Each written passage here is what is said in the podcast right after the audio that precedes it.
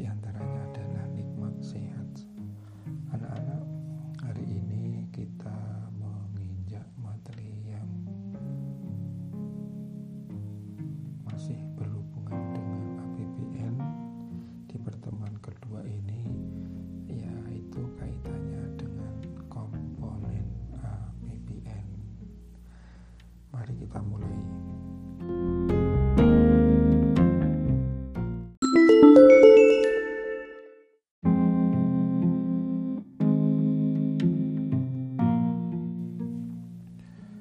Apa itu komponen APBN?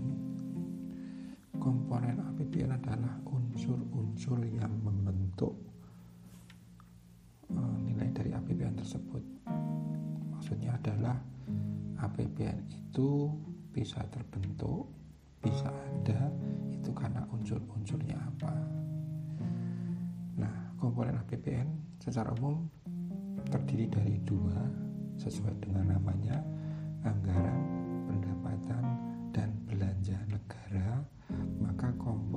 komponennya terdiri dari satu komponen pendapatan atau unsur pendapatan negara yang kedua unsur pengeluaran negara.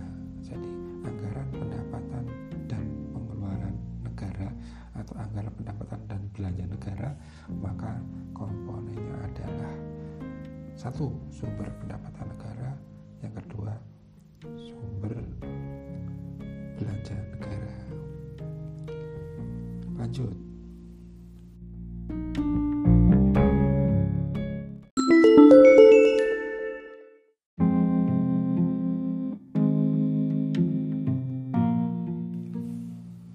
Berikutnya adalah materi tentang unsur yang pertama yaitu sumber pendapatan negara. Negara itu menerima sumber pendapatan saja. Secara umum ada dua komponen, yaitu pendapatan dalam negeri dan yang kedua penerimaan hibah. Nah, apa itu pendapatan dalam negeri? Pendapatan dalam negeri adalah bersumber dari kemampuan dalam negeri negara. Maksudnya apa? Negara itu menerima pendapatan sumbernya apa saja. Secara umum, negara menerima uang, menerima pendapatan sumbernya ada dua, yaitu yang pertama penerimaan perpajakan dan yang kedua penerimaan bukan pajak. Apa itu penerimaan perpajakan? Penerimaan perpajakan adalah semua penerimaan yang terdiri atas pajak dalam negeri dan pajak perdagangan internasional. Pajak dalam negeri adalah semua penerimaan negara yang berasal dari pajak penghasilan, pajak pertambahan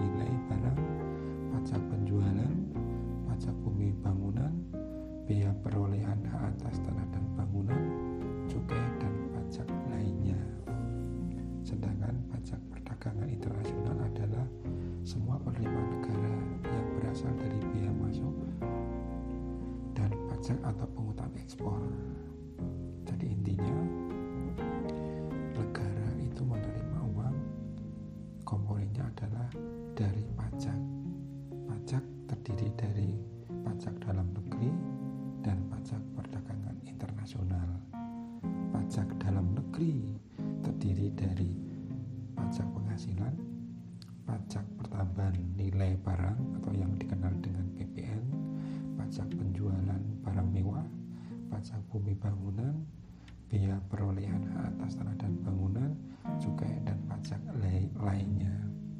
Sedangkan kaitan dengan pajak perdagangan internasional terdiri dari pajak atau pungutan ekspor. Itulah penerimaan perpajakan. Nah, yang kedua, komponen yang kedua adalah penerimaan bukan pajak. Penerimaan bukan pajak adalah penerimaan yang diterima negara dalam bentuk penerimaan dari sumber daya alam, bagian pemerintah atas laba badan usaha, serta penerimaan negara bukan pajak lainnya. Itulah komponen penerimaan negara yang berasal dari penerimaan perpajakan dan penerimaan bukan pajak. Kemudian komponen berikutnya kaitannya dengan penerimaan dalam negeri, penerimaan sumber negara yaitu penerimaan hibah. Hibah itu apa? Hibah adalah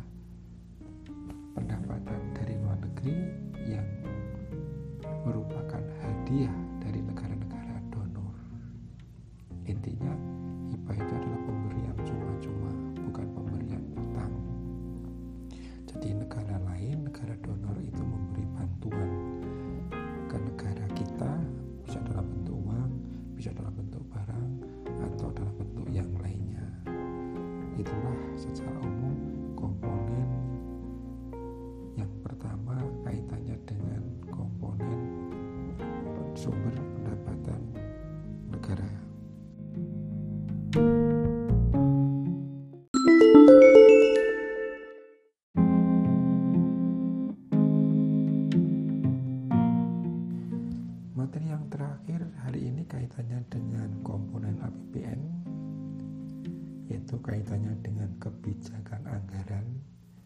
Ini kemarin sudah disinggung di semester 1 kebijakan anggaran jadi dalam rangka kebijakan fiskal. Kalau masih ingat kembali ya kebijakan fiskal fiskal. Jadi kebijakan anggaran itu ada tiga secara umum ada tiga yaitu kebijakan anggaran berimbang kebijakan anggaran defisit kebijakan anggaran dinamis.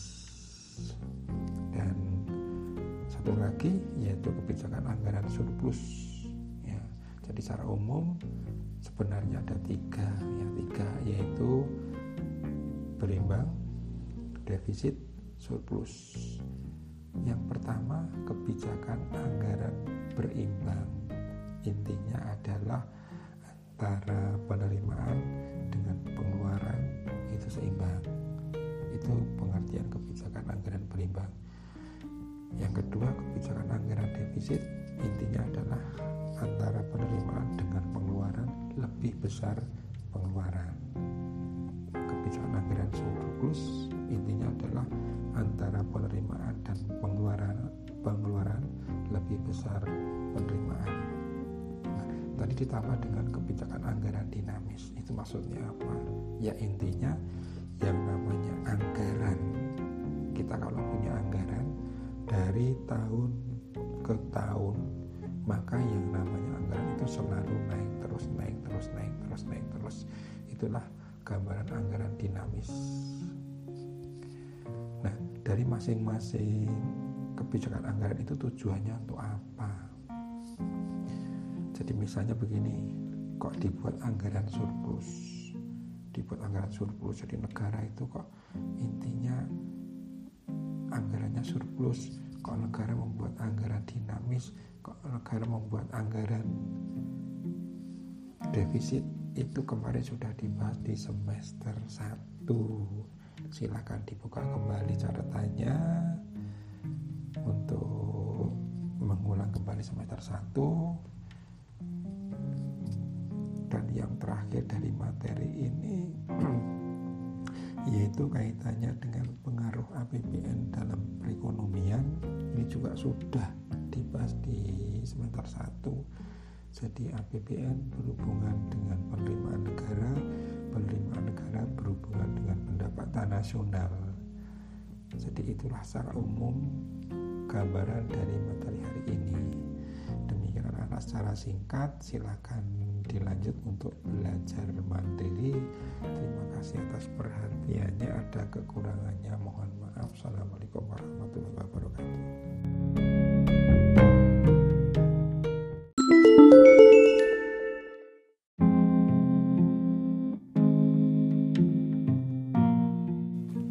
Berikutnya tentang komponen kedua dari APBN yaitu belanja negara.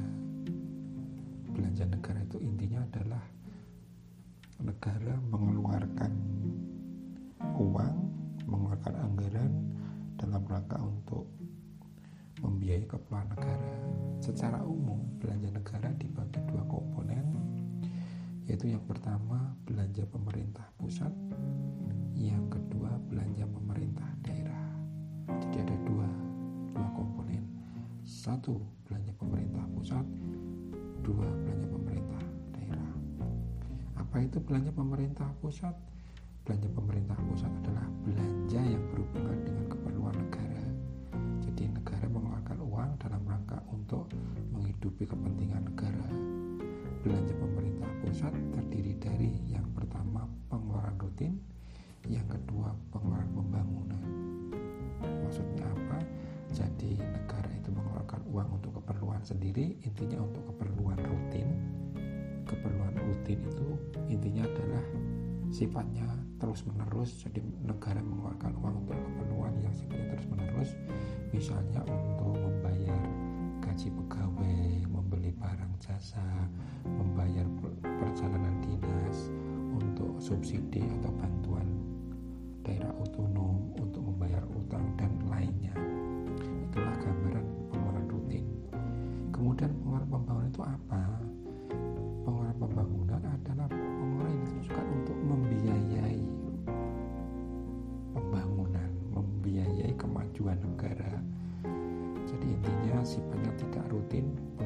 rutin maksudnya adalah untuk membangun ini membangun ini. Jadi membangun sesuatu kegiatan tidak terus menerus tapi ganti yang lain ganti yang lain. Jadi sektornya berbeda-beda.